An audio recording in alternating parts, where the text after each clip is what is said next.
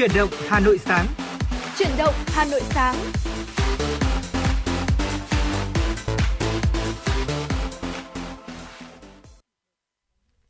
Dạ vâng thưa quý vị, một ngày mới nữa đã lại bắt đầu và đồng hành cùng với quý vị trong sáu mươi phút sắp tới của buổi sáng ngày hôm nay là Thu Thảo, Lê Thông và Chuyển động Hà Nội sáng. Quý vị thân mến, chương trình của chúng tôi đang được phát sóng trên tần số ép em chín mươi sáu mê ga héc của Đài Phát thanh Truyền hình Hà Nội và đồng thời cũng đang được phát trực tuyến trên website hanoitv chấm vn. Quý vị thính giả đừng quên số hotline của chương trình đó là không hai bốn ba bảy bảy ba sáu sáu tám tám quý vị nhé. Dạ vâng, xin được chào ngày mới quý vị thính giả và xin được chào ngày mới Thu Thảo. À, thưa quý vị và các bạn thân mến, ngày hôm nay là một ngày mà chúng ta thấy rằng là thời tiết tại thủ đô Hà Nội và các tỉnh miền Bắc đã có sự thay đổi rõ rệt ừ. khi mà áp thấp nhiệt đới trên đất liền cũng đã tiến sát với chúng ta.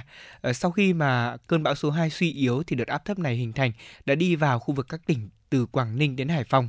Và cũng do ảnh hưởng của áp thấp nhiệt đới ở Bạch Long Vĩ có gió mạnh cấp sáu, giật cấp tám. Ở Phủ Liễn ở Hải Phòng có gió giật cấp sáu. Và trong chín giờ vừa qua thì ở một số nơi thưa quý vị đã có mưa rất to như là Cô Tô, Quảng Ninh một trăm ba mươi sáu phẩy chín mi li mét hay là Mẫu Sơn, Lạng Sơn là một trăm hai mươi tư phẩy bảy mi li mét. Tại Ba Chẽ, Quảng Ninh là một trăm mười sáu phẩy hai mi li mét hay là tại Kiến An, Hải Phòng một trăm lẻ hai phẩy tám mi li mét. Vào hồi bốn giờ sáng ngày hôm nay thì vị trí tâm áp thấp nhiệt đới vào khoảng hai mươi mốt phẩy ba độ Vĩ Bắc, một trăm lẻ bảy phẩy năm độ Kinh Đông trên khu vực các tỉnh Quảng Ninh, Hải Phòng.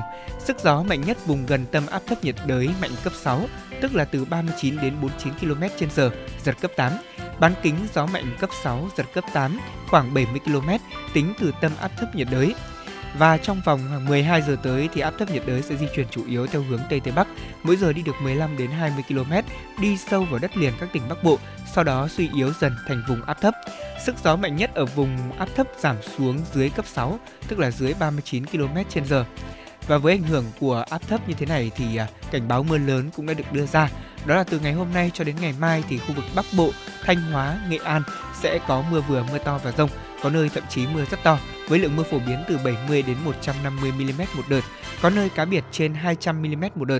Riêng tại thủ đô Hà Nội trong ngày nay và ngày mai thì sẽ có mưa to kèm theo gió giật mạnh với lượng mưa phổ biến từ bảy mươi đến một trăm năm mươi mi li mét, có nơi trên một trăm năm mươi mi li mét. Như vậy là quý vị thân mến ạ, trong ngày hôm nay và ngày mai nếu như mà chúng ta lưu thông ở trên đường thì rõ ràng là việc kiểm soát tốc độ sẽ rất là quan trọng. Ừ. Ờ, nhất là vào ngày hôm nay là ngày thứ năm và ngày mai là ngày thứ sáu, hai ngày làm việc ở trong tuần cho nên là mật độ tham gia giao thông vẫn còn rất là đông. Vì thế mà chúng tôi mong quý vị chúng ta cẩn thận tay lái của mình, cũng đồng thời là chuẩn bị bố trí kế hoạch cụ thể để có thể tránh uh, đi vào những cái khung giờ nó quá tắc, hoặc là để có thể bảo đảm cái kế hoạch làm việc của mình không bị ảnh hưởng bởi thời tiết như thế này. Và thêm vào đó thì hãy luôn bật radio tần số ép em chín sáu cập nhật và đồng hành cùng với chúng tôi trên mọi cung đường. Dạ vâng thưa quý vị, và đó là một số tin tức thời tiết đầu ngày mới mà chúng tôi chuyển tới quý vị trong Chuyển động Hà Nội buổi sáng ngày hôm nay. Và trước khi chúng ta cùng nhau đến với những nội dung thông tin tiếp theo trong sáu mươi phút của chương trình, à, xin được mời quý vị thính giả chúng ta hãy cùng đón nghe giai điệu âm nhạc đầu tiên, ca khúc Có Em Đời Bỗng Vui với sự thể hiện của Chili.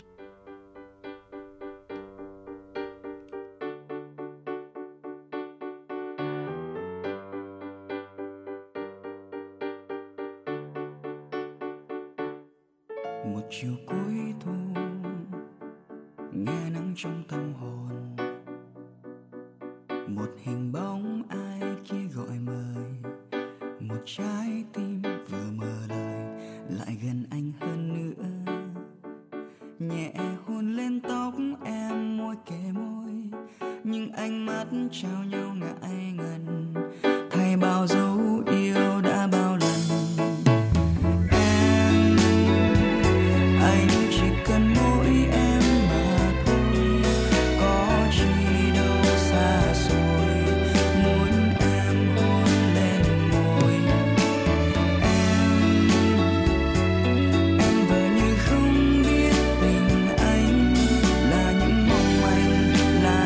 Anh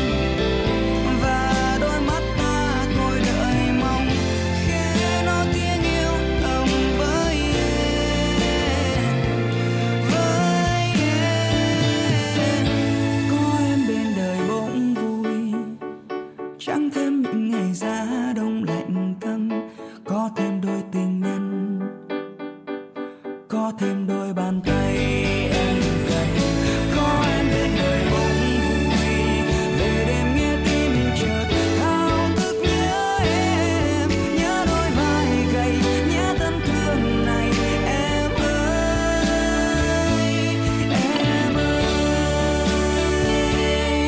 oh, oh, oh, oh, oh.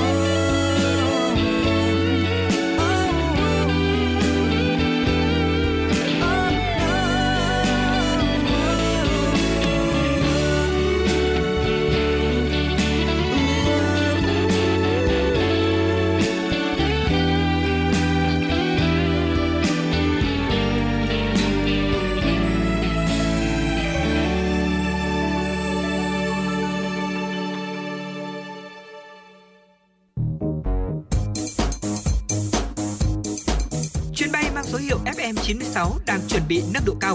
Quý khách hãy thắt dây an toàn, sẵn sàng trải nghiệm những cung bậc cảm xúc cùng F M chín sáu.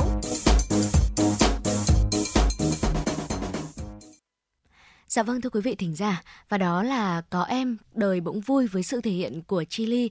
Còn chúng tôi, những người thực hiện chương trình Lê Thông và Thu Thảo cùng với ekip thực hiện chương trình, uh, hy vọng rằng là Có F M chín sáu đồng hành cùng với quý vị thính giả trong ba khung giờ, đó là sáng, trưa, chiều, có thể cung cấp tới quý vị những thông tin, những nội dung chia sẻ hay là những món quà âm nhạc để giúp cho quý vị thính giả chúng ta có những phút giây thật là hài lòng và thư giãn. Uh, còn bây giờ, xin được mời quý vị hãy cùng quay trở lại và tiếp tục đồng hành với chúng tôi đến với những tin tức đầu tiên trong Chuyển động Hà Nội buổi sáng ngày hôm nay. Thưa quý vị và các bạn, chiều qua tại trụ sở Trung ương Đảng, Tổng Bí thư Nguyễn Phú Trọng đã tiếp đồng chí An Hộ Phạm Tunalom, Bí thư Trung ương Đảng, Bí thư Thành ủy, Chủ tịch Hội đồng Nhân dân thủ đô Viêng Chăn đang có chuyến thăm và làm việc tại Việt Nam.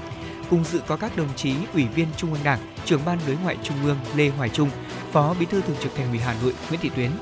Phát biểu tại buổi tiếp, đồng chí An Hộ Phạm Tunalom bày tỏ vui mừng sang thăm Việt Nam, cảm ơn đồng chí Tổng Bí thư Nguyễn Phú Trọng đã tiếp và dành cho đoàn những tình cảm nồng thắm, thắm thiết, trân trọng truyền lời thăm hỏi thân thiết của Tổng Bí thư Chủ tịch nước Thongloun Sisoulith tới Tổng Bí thư Nguyễn Phú Trọng. Tại buổi tiếp, Tổng Bí thư Nguyễn Phú Trọng chào mừng đồng chí An Hộ Phạm Tunalom sang thăm Việt Nam và đánh giá cao ý nghĩa của chuyến thăm trong năm đoàn kết hữu nghị Việt Nam Lào hai không hai hai và việc hai bên vừa qua đã phối hợp tổ chức thành công lễ kỷ niệm sáu mươi năm ngày thiết lập quan hệ ngoại giao và bốn mươi lăm năm ngày ký hiệp ước hữu nghị hợp tác Việt Nam Lào tại thủ đô hai nước. Tổng Bí thư Nguyễn Phú Trọng chúc mừng những thành tựu toàn diện mà Lào đã đạt được sau hơn một năm triển khai thực hiện nghị quyết đại hội lần thứ mười một, trong đó có sự đóng góp tích cực của thủ đô Viêng Chăn trong bối cảnh phức tạp của tình hình quốc tế và tác động tiêu cực của đại dịch covid mười chín. Nhân dịp này, Tổng Bí thư Nguyễn Phú Trọng trân trọng truyền lời thăm hỏi thân thiết và chúc mừng tốt đẹp tới đồng chí Tổng Bí thư, Chủ tịch nước Thongloun Sisoulith, các đồng chí lãnh đạo cấp cao và nguyên lãnh đạo cấp cao của Lào. Thưa quý vị, chiều qua, Ủy viên Trung ương Đảng, Phó Bí thư Thành ủy, Chủ tịch Ủy ban Nhân dân thành phố Hà Nội Trần Sĩ Thanh, trưởng ban chỉ đạo triển khai xây dựng đề án đẩy mạnh phân cấp quản lý nhà nước, ủy quyền trên địa bàn thành phố Hà Nội đã chủ trì cuộc họp ban chỉ đạo để bàn các giải pháp triển khai thực hiện. Tại cuộc họp, các thành viên ban chỉ đạo cùng đại diện các đơn vị đã tập trung thảo luận về các nội dung quan trọng của đề án và nghị quyết thay thế nghị quyết số không tám năm hai nghìn không trăm mười sáu của Hội đồng Nhân dân thành phố về phân cấp quản lý nhà nước một số lĩnh vực hạ tầng kinh tế xã hội trên địa bàn thành phố Hà Nội. Trong đó, các đại biểu nhấn mạnh rằng việc phân cấp ủy quyền phải đảm bảo hiệu quả và có tính khả thi, đồng thời tiếp cận vấn đề với tư duy đổi mới đột phá, xác định phân cấp ủy quyền là một nội dung quan trọng gắn với cải cách hành chính, phục vụ tốt hơn yêu cầu của tổ chức, người dân trên địa bàn thủ đô. Phấn đấu dự toán thu nội địa năm hai nghìn không trăm hai mươi ba tăng từ bảy đến chín phần trăm. Đây là một phần trong nội dung chỉ thị số mười một về việc xây dựng phát triển kế hoạch kinh tế xã hội và dự toán ngân sách nhà nước năm hai nghìn không trăm hai mươi ba do Ủy ban Nhân dân thành phố Hà Nội ban hành vào ngày mười tháng tám. Ủy ban Nhân dân thành phố yêu cầu giám đốc các sở ban ngành, chủ tịch Ủy ban Nhân dân các quận huyện thị xã, tổng giám đốc các tổng công ty trực thuộc thành phố và lãnh đạo của các cơ quan đơn vị, tổ chức sử dụng ngân sách nhà nước triển khai xây dựng kế hoạch phát triển kinh tế xã hội năm hai nghìn không trăm hai mươi ba, dự toán ngân sách nhà nước năm hai nghìn không trăm hai mươi ba, kế hoạch tài chính ngân sách nhà nước ba năm giai đoạn hai nghìn không trăm hai mươi ba đến hai nghìn không trăm hai mươi lăm. Theo đó, kế hoạch phát triển kinh tế xã hội năm hai nghìn không trăm hai mươi ba phải được xây dựng trên cơ sở đánh giá đầy đủ và chính xác tình hình, kết quả thực hiện kế hoạch phát triển kinh tế xã hội năm hai nghìn không trăm hai mươi hai, dự báo những tình hình trong nước, khu vực, thế giới có ảnh hưởng đến phát triển kinh tế xã hội của thành phố đối với cấp thành phố, của quận, huyện, thị xã đối với cấp huyện. Từ đó xác định mục tiêu phát triển của kế hoạch năm hai nghìn không trăm hai mươi ba phù hợp, bám sát chủ trương và đường lối của Đảng, nghị quyết Đại hội lần thứ mười bảy của Đảng bộ thành phố các chương trình của Thành ủy, nghị quyết của Hội đồng Nhân dân thành phố đối với cấp thành phố, nghị quyết đại, đại hội Đảng bộ huyện, quận, thị xã, các chương trình của cấp ủy, nghị quyết của Đại hội đồng Nhân dân cấp huyện đối với cấp huyện về phương hướng phát triển kinh tế xã hội năm hai nghìn không trăm hai mươi mốt đến hai nghìn không trăm hai mươi lăm và phù hợp với chiến lược phát triển kinh tế xã hội của thành phố Hà Nội đến năm hai nghìn không trăm ba mươi, tầm nhìn đến năm hai nghìn không trăm bốn mươi lăm. Ngày hôm qua, Trung tâm xúc tiến thương mại nông nghiệp, Bộ Nông nghiệp và Phát triển nông thôn phối hợp với Ủy ban Nhân dân thành phố Hà Nội và tỉnh Lạng Sơn tổ chức phiên chợ nông sản đặc sản vùng miền, tuần lễ quảng bá na chi lăng và nông sản đặc sản tỉnh Lạng Sơn năm hai nghìn không trăm hai mươi hai. Phiên chợ được diễn ra từ ngày mười tháng tám đến ngày mười sáu tháng tám tại khu hội chợ triển lãm giao dịch kinh tế và thương mại số bốn trăm tám mươi chín Hoàng Quốc Việt, Cầu Giấy, Hà Nội. Với ba mươi gian hàng, tỉnh Lạng Sơn mong muốn giới thiệu hầu hết các sản phẩm đặc sản thế mạnh của địa phương, bao gồm những sản phẩm như na, hoa hồi, rau đặc sản các loại, thạch đen. Cục trưởng Cục Chế biến và Phát triển Thị trường Nông sản, Bộ Nông nghiệp và Phát triển Nông thôn Nguyễn Quốc Toàn cho biết, sự kiện này nhằm hỗ trợ tích cực trong quảng bá thương hiệu nông sản, thực phẩm an toàn, được bảo hộ chỉ dẫn địa lý đặc sản vùng miền đến đông đảo người tiêu dùng ở trong và ngoài nước, tạo cơ hội kết nối hợp tác tiêu thụ nông lâm sản của Việt Nam. Tại đây, người tiêu dùng thủ đô cũng có cơ hội được mua sắm, thưởng thức nhiều đặc sản, ẩm thực đặc sắc, đảm bảo về chất lượng, vệ sinh an toàn thực phẩm đến từ Lạng Sơn và nhiều địa phương trên cả nước. Và thưa quý vị, đó là một số những thông tin đầu tiên mà chúng tôi chuyển đến quý thính giả trong buổi sáng ngày hôm nay. Sẽ còn rất nhiều thông tin mà chúng tôi cập nhật ở phần sau của chương trình. Bây giờ thì xin được mời quý vị thính giả và các bạn, chúng ta sẽ cùng thư giãn với một giai điệu âm nhạc. Xin được mời Thu Thảo sẽ dành tặng cho quý vị một ca khúc nhé.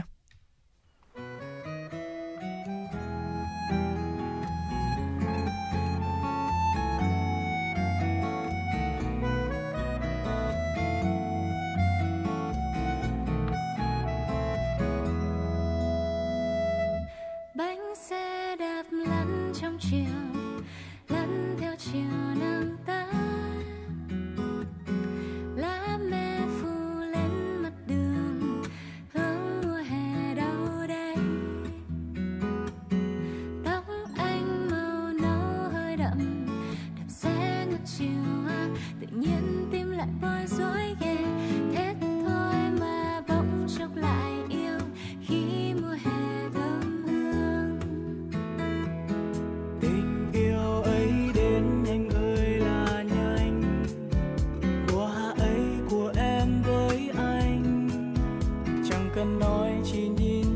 Xanh, cảm xúc ấy ngân vang xung quanh, sẽ luôn thầm nhớ đến lúc bên người mùa hạ dịu dàng như cách em cười.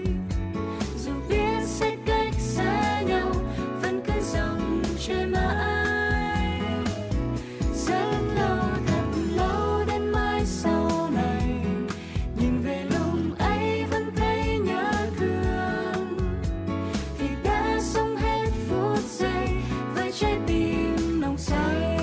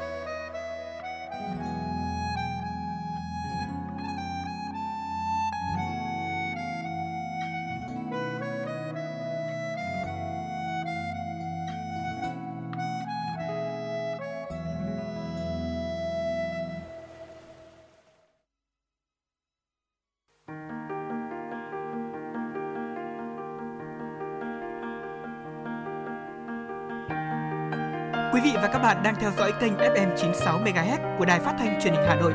Hãy giữ sóng và tương tác với chúng tôi theo số điện thoại không hai bốn ba bảy bảy ba sáu sáu tám tám. ép em chín mươi sáu đồng hành trên mọi nẻo đường. đường.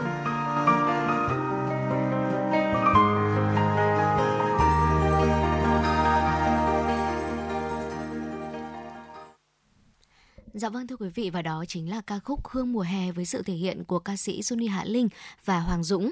Quay trở lại với Chuyển động Hà Nội buổi sáng ngày hôm nay, chúng tôi xin mời quý vị thính giả, chúng ta sẽ cùng đến với một tiểu mục quen thuộc trong mỗi chương trình Chuyển động Hà Nội, đó là Sống khỏe cùng với ép em chín mươi sáu.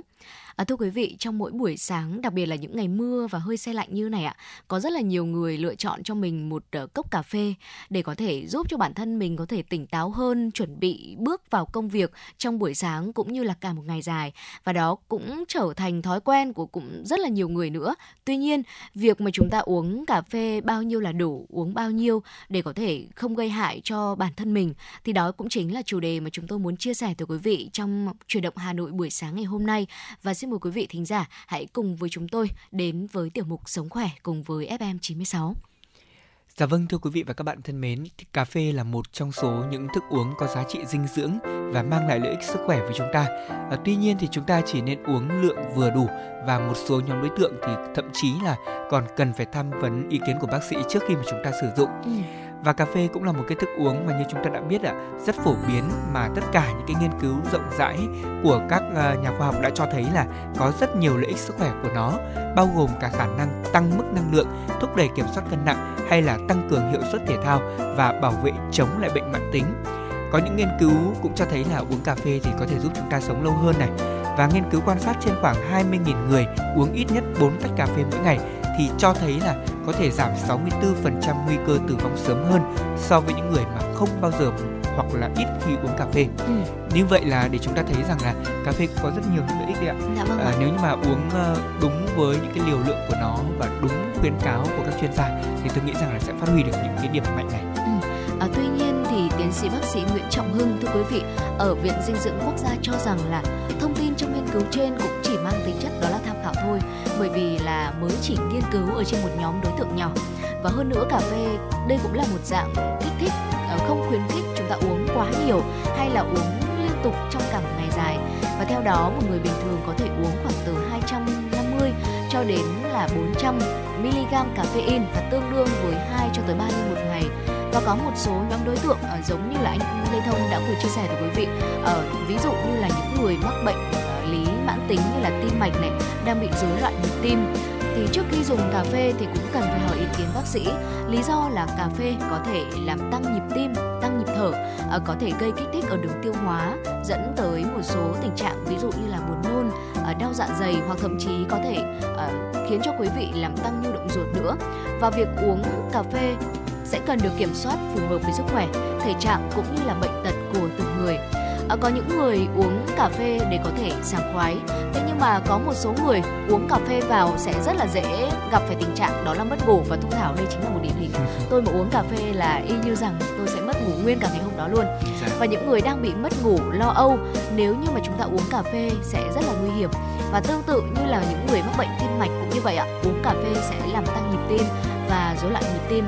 Và đó chính là một số những lưu ý của bác sĩ Nguyễn Trọng Hưng ở Viện Dinh dưỡng Quốc gia chuyển tới quý vị. Dạ vâng, thưa quý vị, và có một cái lưu ý đó là người Việt của chúng ta thì chưa có thói quen đi khám sức khỏe định kỳ đều đặn, thế nên là có thể là không biết bản thân đang có căn bệnh nào tiềm ẩn. Vì thế nếu sử dụng quá nhiều chất kích thích như là rượu, bia hay là cà phê thì sẽ rất là nguy hiểm. Ngoài ra có một đối tượng cần thận trọng nữa khi uống cà phê, đó chính là phụ nữ có thai ạ, tại vì trong cà phê thì có chứa caffeine. Và chúng ta cũng cần lưu ý rằng là cà phê đã khử caffeine thì vẫn có chứa caffeine. Ở một tách cà phê thông thường có thể chứa từ bảy mươi lăm đến một trăm sáu mươi lăm mi-li-gam caffeine, trong khi cà phê khử caffeine thì chứa trung bình từ hai đến bảy mi-li-gam. Và để có thể giữ cho một cơ thể có một tinh thần được tỉnh táo này thì theo các bác sĩ, mỗi người cần có chế độ nghỉ ngơi, luyện tập thư giãn và đặc biệt là tự giảm tải những áp lực cho mình, không nên lạm dụng cà phê. Hơn nữa thì việc uống cà phê giúp tỉnh táo có thể có hiệu quả lúc đầu, thế nhưng nó giống như là thuốc đấy ạ, sử dụng nhiều thì sẽ bị nhờn thuốc, thế nên nếu như chúng ta cứ tăng liều cà phê thì cũng không giải quyết được vấn đề đâu. Ừ. Dạ vâng, thưa quý vị, cà phê đúng là một thức uống có giá trị dinh dưỡng Ở cà phê có chứa lipid này, protein, chất khoáng cũng như là caffeine, và nó cũng chứa caffeine cho nên là có tác dụng kích thích hưng phấn hệ thần kinh trung ương ở hoạt động tim mạch. Và trong cà phê, lượng caffeine mà chúng tôi đã chia sẻ trước đó đó chính là từ không phẩy sáu cho đến hai phẩy bốn phần trăm. À, vì vậy khi mà chúng ta dùng nhiều cà phê á, thì sẽ không có lợi cho sức khỏe. Hệ thần kinh trung ương cũng như là hệ tim mạch, hệ tiêu hóa và thận của chúng ta sẽ luôn luôn bị kích thích ở trạng thái đó là hưng phấn. Và đặc biệt là đối với những người mà bị tim này, tăng huyết áp thì chúng ta cũng không nên dùng cà phê. Ở caffeine thì giúp tăng sự tỉnh táo. Tuy nhiên, nếu như mà sử dụng ở liều cao hơn thì nó có thể dẫn đến tình trạng đó là lo lắng và hồi hộp. Nếu như mà chúng ta có tiêu thụ hàng ngày quá cao, từ một nghìn mi-li-gam trở lên mỗi ngày, đã được báo cáo là sẽ gây ra tình trạng căng thẳng, bồn chồn, cũng như là các triệu chứng tương tự ở hầu hết tất cả mọi người. Ở trong khi ngay cả một lượng vừa phải cũng đã có thể dẫn đến tác dụng tương tự ở những người nhạy cảm với caffeine rồi. Và ngoài ra, liều lượng khiêm tốn được chứng minh là gây thở nhanh và tăng mức độ căng thẳng.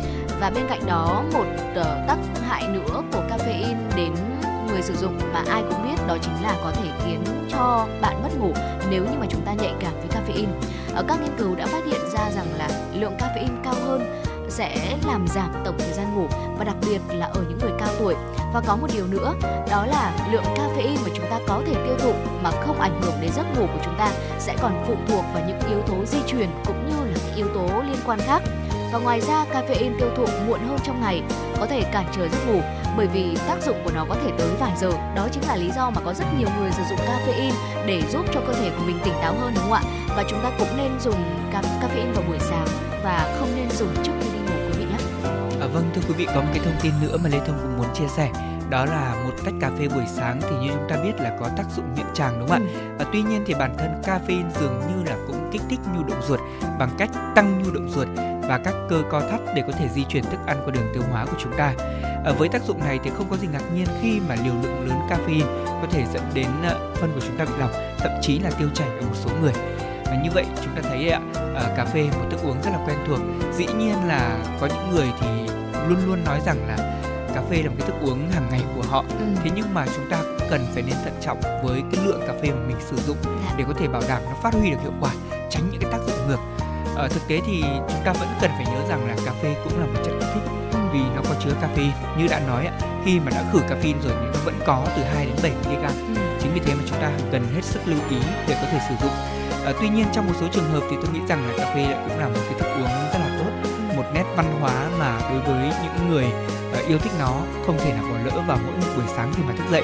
Uống cà phê giúp cho chúng ta tỉnh táo là điều chắc chắn rồi. Thế nhưng mà uống cà phê thậm chí là có những cái tác dụng lớn hơn đối với sức khỏe nếu như chúng ta uống đúng, uống đủ là những gì mà chúng tôi khuyên đến quý thính giả trong buổi sáng hôm nay. Dạ vâng, thưa quý vị, và chúng tôi hy vọng rằng là những chia sẻ vừa rồi của Lê Thông và Thu Thảo chúng tôi cập nhật và truyền tới quý vị thính giả có thể cung cấp cho quý vị những thông tin hữu ích trong buổi sáng hôm nay. Còn ngay bây giờ xin được mời quý vị thính giả chúng ta hãy cùng quay trở lại với không gian âm nhạc của chương trình. Ca khúc Lời Yêu Ngây Dại với sự thể hiện của Kha sẽ là món quà âm nhạc tiếp theo mà chúng tôi muốn dành tặng tới quý vị.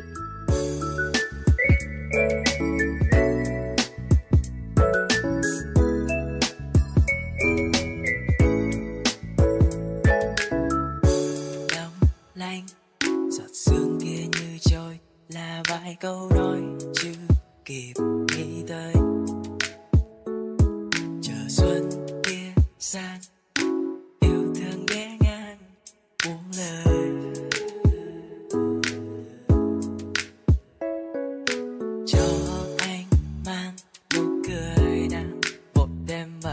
Dòng thơ cho hồn bay giữa giấc mơ, bạn cho anh đem tiếng yêu nhỏ nhẹ reo vào nơi đầu môi cho lòng ai còn ngẩn ngơ. Mơ em yêu thương sắc màu mặc cho thẳm sâu trong muôn lần nhói đau, ta đem dịu êm với trái tim dạt dào. Hãy để con tim của em vẫn say nồng khát khao, dịu dàng em mía nắng vội mang ánh trắng lẻ loi, kẻ trôi theo cùng trời ngã xa vào nơi đầu môi. Ngoài em ra tôi chẳng thể say đắm thêm một ai,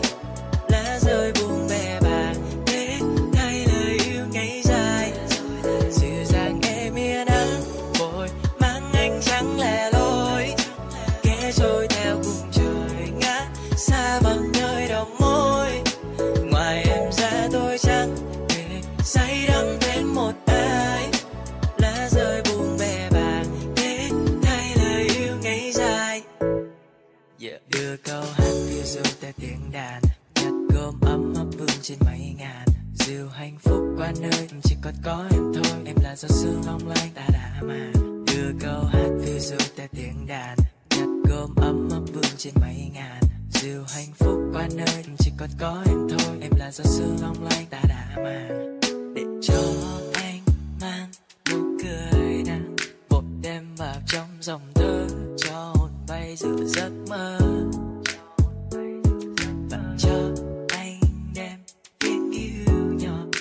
Gieo vào nơi đầu môi cho lòng ai khỏi ngất ngơ.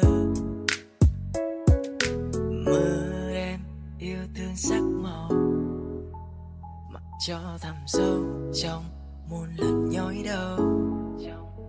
Là đêm dịu êm với trái tim dạt dào.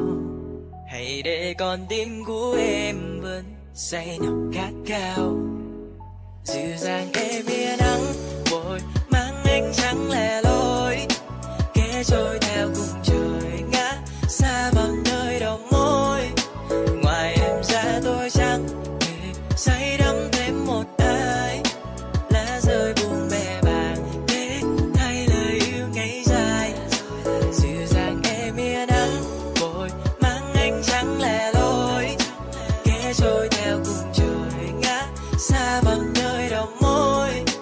Ngoài em ra tôi chẳng thể say đắm đến một ai. Lá rơi buông bè bàng thế thay lời yêu ngày dài.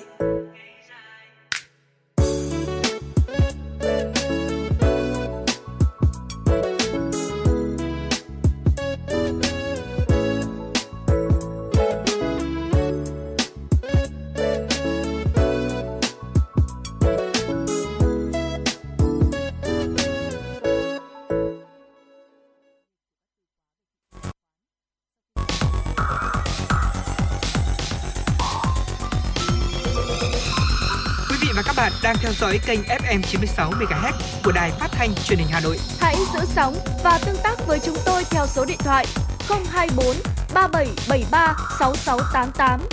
ép em chín mươi sáu đồng hành trên mọi nẻo đường. đường.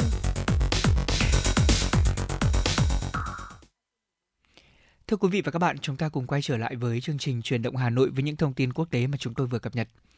Tại Trung Quốc, thị trường việc làm đang được trong thời kỳ gọi là u ám, ở tình hình khó khăn đến mức mà có những người có bằng cấp cao cũng không thể tìm được việc làm. Theo Viện Nghiên cứu Việc làm Trung Quốc và tại website giao pin chấm com thì cứ mỗi cơ hội việc làm lại có gần hai người mới tốt nghiệp cạnh tranh để có thể giành lấy. Ở các lần phong tỏa đóng cửa liên tiếp ở Thượng Hải và các trung tâm công nghiệp khác cũng đã làm gián đoạn thị trường lao động truyền thống của nước này. Tỷ lệ thất nghiệp ở những người trong độ tuổi từ mười sáu đến hai mươi tư được công bố chính thức trong tháng sáu ở Trung Quốc là gần hai mươi phần trăm.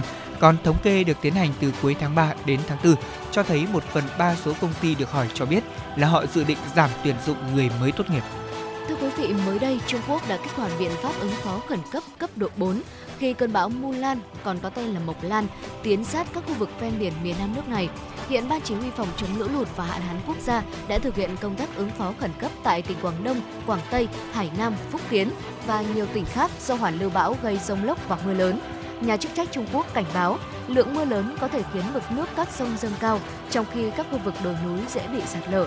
Chính quyền các địa phương được khuyến cáo tăng cường giám sát công tác phòng chống thiên tai, yêu cầu người dân và tàu thuyền quay trở lại bến cảng hoặc tìm nơi trú ẩn an toàn. Thưa quý vị, gần ba nghìn nhân viên chính phủ, bao gồm cảnh sát và nhân viên cứu hỏa, cùng hàng chục máy xúc và xe ben, ngày hôm qua đã được triển khai để hỗ trợ người dân thủ đô Seoul, Hàn Quốc để có thể khắc phục hậu quả tồi tệ do đợt mưa lũ nghiêm trọng nhất trong vòng tám mươi năm vừa qua. Tổng thống Hàn Quốc đã kêu gọi chính quyền trung ương tăng cường trợ giúp về mặt tài chính, hỗ trợ nhân sự cho các khu vực chịu thiệt hại, đẩy nhanh các nỗ lực phục hồi. Đồng thời thì ông cũng yêu cầu cải tiến hệ thống quản lý lũ lụt cũng như là công tác dự báo nhằm giảm bớt hậu quả. Và đã có chín người thiệt mạng do trận lụt vừa qua, hàng nghìn tòa nhà và đường xá cùng nhiều ô tô bị ngập sâu trong nước. Miền Đông Nam nước Pháp đang chật vật chống chọi vì những đám cháy rừng chưa được khống chế và cho đến nay bảy trăm hectare rừng đã bị thiêu rụi và có hơn ba nghìn người đã phải đi sơ tán. Hơn sáu trăm lính cứu hỏa đã được huy động để khống chế các đám cháy rừng và trong đó ba lính cứu hỏa bị thương khi đang làm nhiệm vụ. Các nhóm cứu hỏa trên không cũng đã được tăng cường đến hiện trường để hỗ trợ các đơn vị cứu hỏa mặt đất. Tuy nhiên, gió to vẫn đang khiến lửa lan nhanh về phía người dân sinh sống ở phía dưới chân núi. Thưa quý vị, và đó là một số thông tin quốc tế chúng tôi cập nhật và chuyển tới quý vị trong buổi sáng ngày hôm nay. Còn ngay bây giờ, xin được mời quý vị thính giả chúng ta hãy cùng quay trở lại với không gian âm nhạc của chương trình. Ca khúc Mưa Hồng với sự thể hiện của Hoàng Duyên và Obito, xin được mời quý vị thính giả sẽ cùng đón nghe.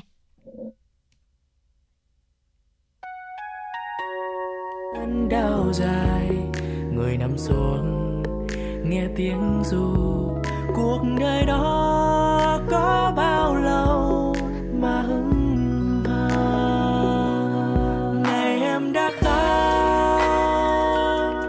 chiều mưa đỉnh cao, còn gì nữa đâu, sương mù đã lâu. Em đi về cầu mưa ướt áo, đường phương bay mù không lối vào, hàng cây lá xanh gần với nhau. Này em đã khóc chiều mưa đỉnh cao, còn gì nữa đâu, sương mù đã lâu. Em đi về cầu mưa ướt áo, đường phượng bay mù không lối vào, hàng cây lá xanh gần với nhau.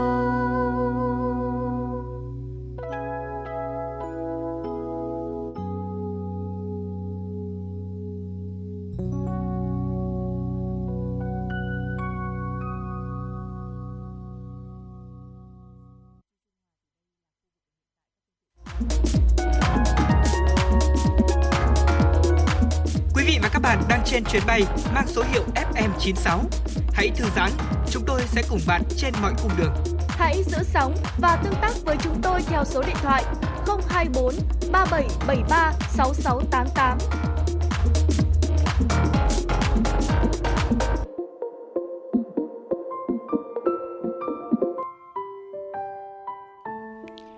Dạ vâng, thưa quý vị và các bạn thân mến, chúng ta vừa lắng nghe một chút giai điệu của ca khúc Mưa Hồng. À, thưa quý vị, nếu như quý vị mong muốn lắng nghe một giai điệu âm nhạc nào đó trong buổi sáng ngày hôm nay thì đừng quên những cách thức đơn giản để chúng ta có thể cùng kết nối với chương trình. Số điện thoại không hai bốn ba bảy bảy ba sáu sáu tám tám và fanpage của chúng tôi F M chín sáu gạch nối Thời sự Hà Nội quý vị nhé. Dạ vâng, thưa quý vị thính giả, còn bây giờ xin được mời quý vị thính giả hãy cùng quay trở lại với những tin tức được cập nhật trong buổi sáng ngày hôm nay. Phó Thủ tướng vừa giao Bộ Giao thông Vận tải rà soát trình Thủ tướng Chính phủ và Chính phủ xem xét sửa đổi nghị quyết số mười tám en quy xê pê ngày mười một tháng hai năm hai nghìn không trăm hai mươi hai của Chính phủ về thẩm định chỉ định thầu của Thủ tướng Chính phủ, nội dung về công bố giá và chỉ số giá vật liệu xây dựng. Bộ Kế hoạch Đầu tư có trách nhiệm hướng dẫn các bộ cùng cơ quan địa phương trong việc triển khai thực hiện cơ chế đặc thù về chỉ định thầu theo nghị quyết của Quốc hội và các nghị quyết của Chính phủ khi các bộ ngành địa phương có vướng mắc. Nghị quyết số mười tám của Chính phủ về triển khai nghị quyết số bốn mươi tư năm hai nghìn không trăm hai mươi hai của Quốc hội về chủ trương đầu tư dự án đã xác định rõ thẩm quyền và trách nhiệm của Bộ trưởng Bộ Giao thông Vận tải và người có thẩm quyền trong việc chỉ định thầu các gói thầu tư vấn liên quan đến dự án, gói thầu phục vụ di dời hạ tầng kỹ thuật và gói thầu thực hiện đền bù, giải phóng mặt bằng, tái định cư. Bộ Công Thương cho biết Bộ Thương mại Hoa Kỳ đê ô xê đã công bố kết luận sơ bộ của vụ việc điều tra lẩn tránh biện pháp phòng vệ thương mại với gỗ dán sử dụng nguyên liệu gỗ cứng nhập khẩu từ Việt Nam.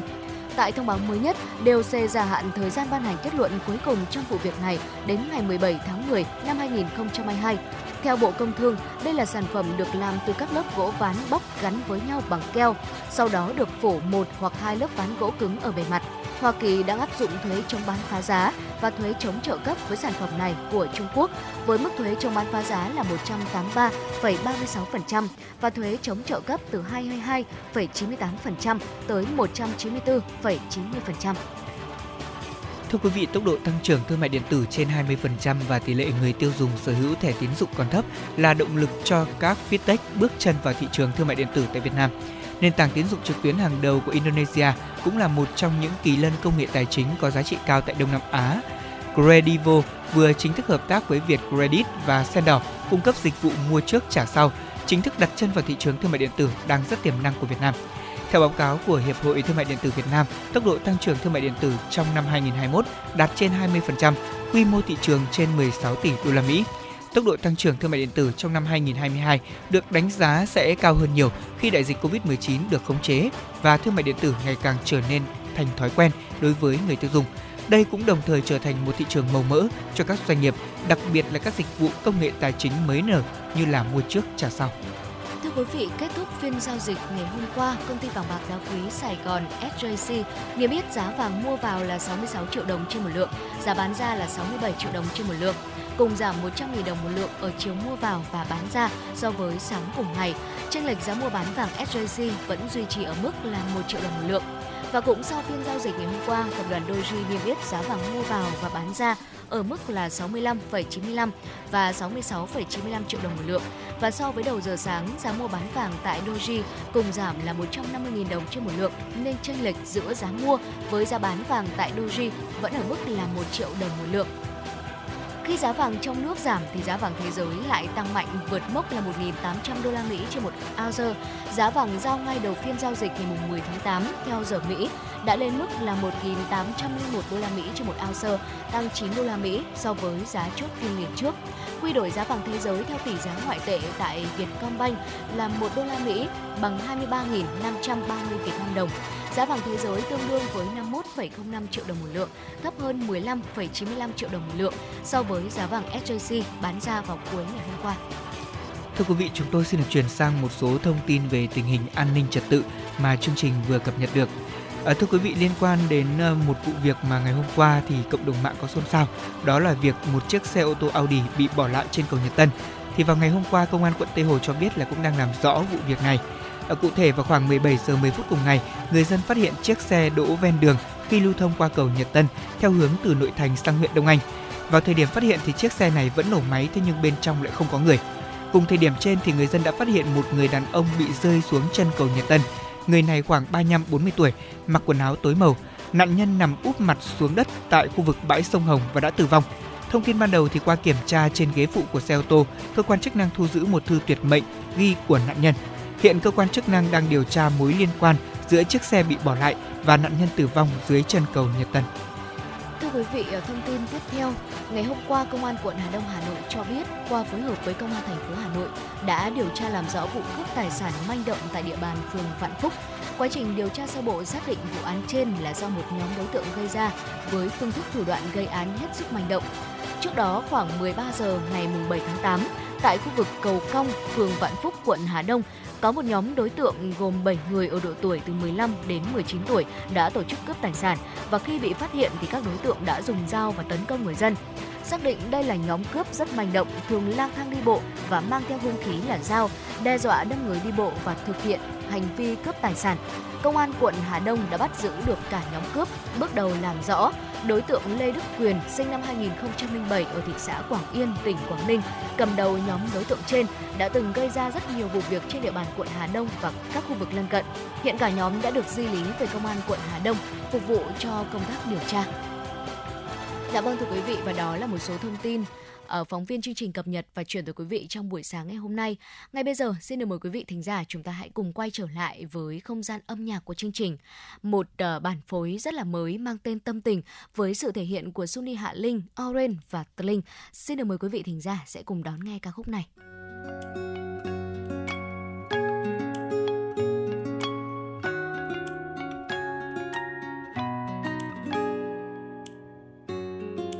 Có giấc mơ nào em đêm khẽ lướt qua làn môi mềm, lấp lánh như ngàn tia nắng sưởi ấm cõi lòng em, vẫn biết yêu và mong chờ, vẫn biết yêu người xa. Khúc ca còn em ai cùng giấc mơ nồng say, người về đây với em cùng tình yêu khát khao, hòa mình trong ánh nắng vút cao như đàn chim về, trọn đời vui nhé anh, đừng rời xa giấc mơ, ngàn vì sao lấp lánh sáng soi đôi tình nhớ. Sầu đau sẽ qua, còn lại hai chúng ta, dòng thời gian dĩ vãng cuốn trôi theo làn mây nào, mình trong tay nắm tay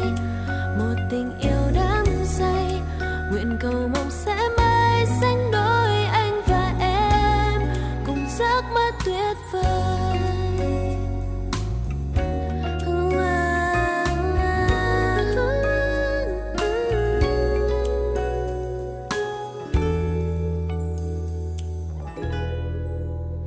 Em đã sống những đêm trời có ánh trăng chiếu vàng. Em đã sống những đêm ngoài kia biển du ba cá. Ước gì anh ở đây giờ này, ước gì anh cùng em chuyện trò, cùng nhau nghe sóng xô gành đá ngàn câu hát điên bình.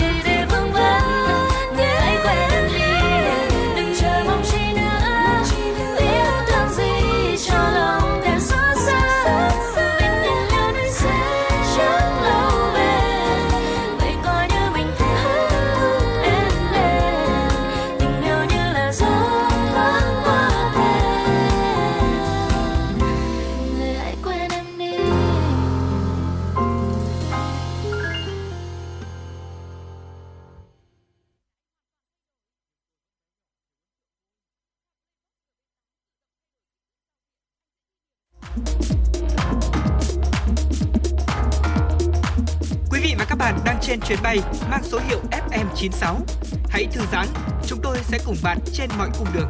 Hãy giữ sóng và tương tác với chúng tôi theo số điện thoại không hai bốn ba bảy bảy ba sáu sáu tám tám.